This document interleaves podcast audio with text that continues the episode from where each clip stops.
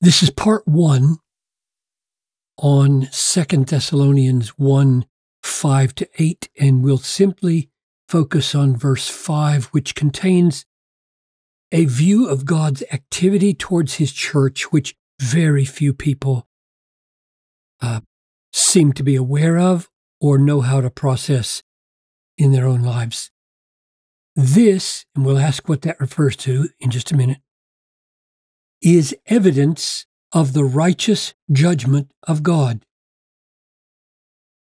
that you may be considered worthy of the kingdom of God, for which you are also suffering. So something is an evidence of God's righteous judgment, which has the effect, this is the so that, this judgment is so that you Christians may be considered worthy of the kingdom of God. This is not a judgment of punishment on Christians. And yet the word judgment is used. That's what's unusual. Judgment simply means decision, right? In a courtroom, a, a judgment is rendered. That's the way it is with God as well. A, a decision of God may be positive or maybe negative. So, this judgment here is for the purpose of us being considered worthy of the kingdom of God. So, what is this? Before we ask, let's pray. Father, we need help with this because this is a, a complex of thought, an approach to reality that is very different from what many people functionally operate with. So I pray for your help now to get this clear in Jesus' name. Amen. So, what does this refer to? Here's the immediately preceding, and you can see right away what it refers to. Their faith is um, growing abundantly, their love is increasing, so that we ourselves boast about you in the churches of God for your steadfastness and faith in all your persecutions and in the afflictions that you are enduring. So, what is this? This is the endurance and steadfastness and the growth of their faith through persecutions and afflictions. Would you agree with that? So it, when, it, when it refers back, this is evidence of the righteous judgment of God. It's referring back to these afflictions and these persecutions, but not by themselves.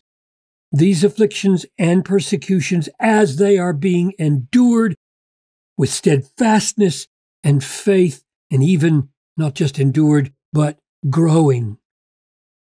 So, this persecution, this affliction, and its effect on your faith is an evidence of the righteous judgment of God. So don't miss it. These afflictions and these persecutions, even though they're coming from sinful adversaries of Christians, are viewed under the providence of God as a righteous judgment.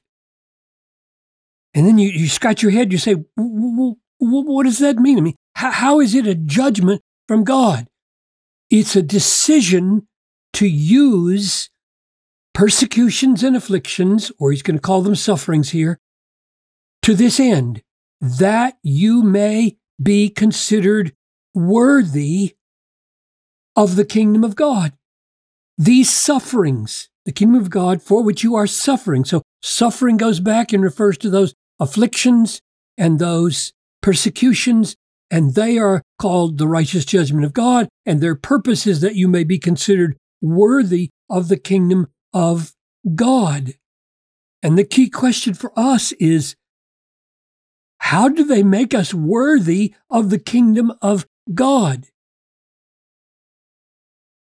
We've already seen before what that word worthy means. Here's an example of it in Matthew bear fruit worthy of repentance.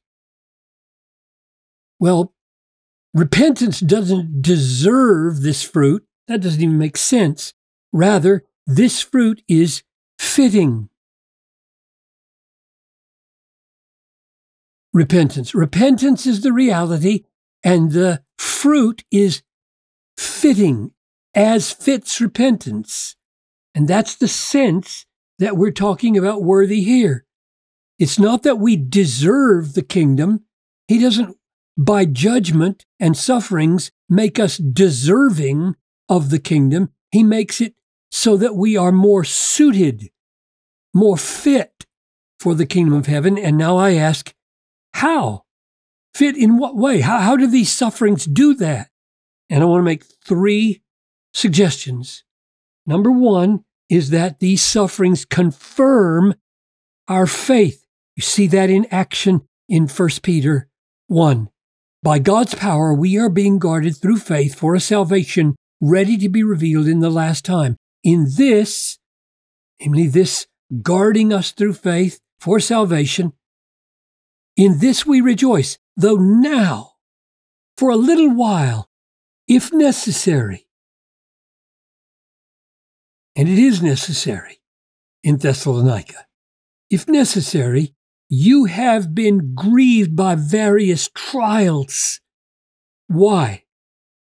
So that the tested genuineness of your faith may be found to result in praise and glory and honor at the revelation of Jesus Christ. And that faith is more precious than gold that perishes, and yet it's tested by fire.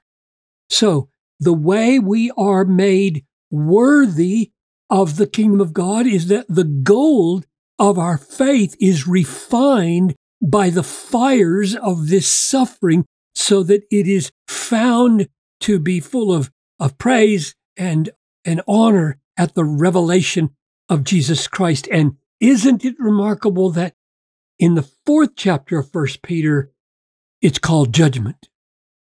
Here's First Peter 4. Beloved, do not be surprised at the fiery trial that comes upon you to test you as though something strange were happening to you, but rejoice insofar as you share Christ's suffering, so that you may rejoice and be glad when his glory is revealed. For it is time for judgment so the, the explanation of the suffering is that it is time for judgment to begin with the household of God. That's us. That's what's going on in Thessalonica. Judgment begins with the household of God, and if it begins with us, what will be the outcome of those who do not obey the gospel of God? And if the righteous is scarcely saved, which we are through this fiery judgment, what will become of the ungodly and the sinner? Therefore, let those who suffer according to God's will. It's His will, it's His righteous judgment. Let us entrust our souls to a faithful Creator while doing good. So, my first answer to the question, how are we made worthy through suffering, which is God's righteous decision and judgment? And the answer is the fiery judgment refines the gold of faith and confirms that we are true believers. It is faith which wins the kingdom of God.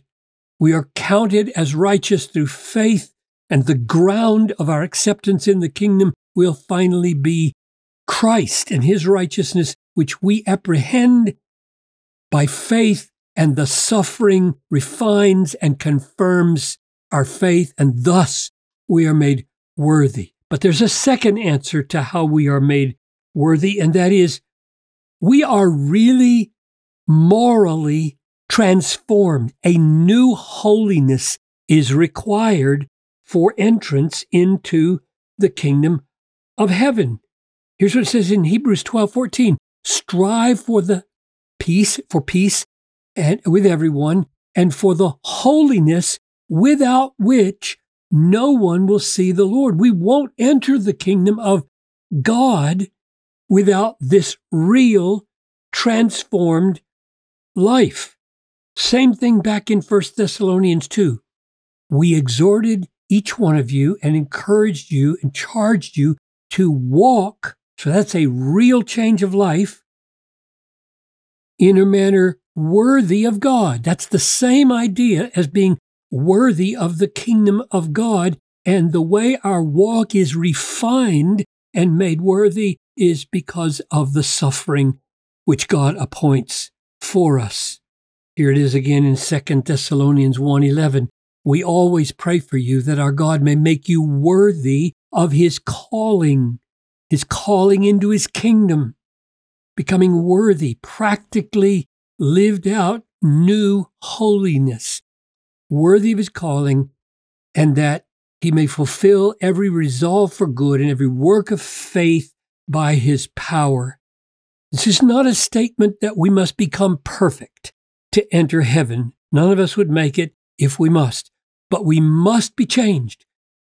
The old man must be put to death. A new holiness must come into being. That's the second answer to the question How are we made worthy by suffering, which is God's righteous judgment? The first answer was confirming and refining our faith. The second answer is creating a new holiness in us by knocking out through suffering some of the old worldliness that we had. And here's the last and third answer, namely, our suffering prepares for us a weight of glory. 2 Corinthians 4. This light momentary affliction is preparing for us. It is working for us, getting ready for us. An eternal weight of glory beyond all comparison as we look not to the things that are seen, but to the things that are unseen. For the things that are seen are transient, but the things that are unseen are eternal. So the suffering that we go through as Christians, this light, momentary affliction, just a lifetime, and then infinite ages of ages. That light and momentary affliction is actually working something for us, a weight of glory. So, the lesson he's saying is this that suffering that you are going through at Thessalonica is an evidence that God is righteous in his judgment as he brings suffering upon you because the purpose of that judgment is that you might be considered worthy of the kingdom of God in those three senses at least. The suffering refines and confirms the genuineness of your faith the suffering knocks off the worldliness of your life and helps new holiness come about. And the suffering prepares for you an eternal weight of glory. And if it's not clear just what the kingdom of God is, that's what we're going to talk about next time.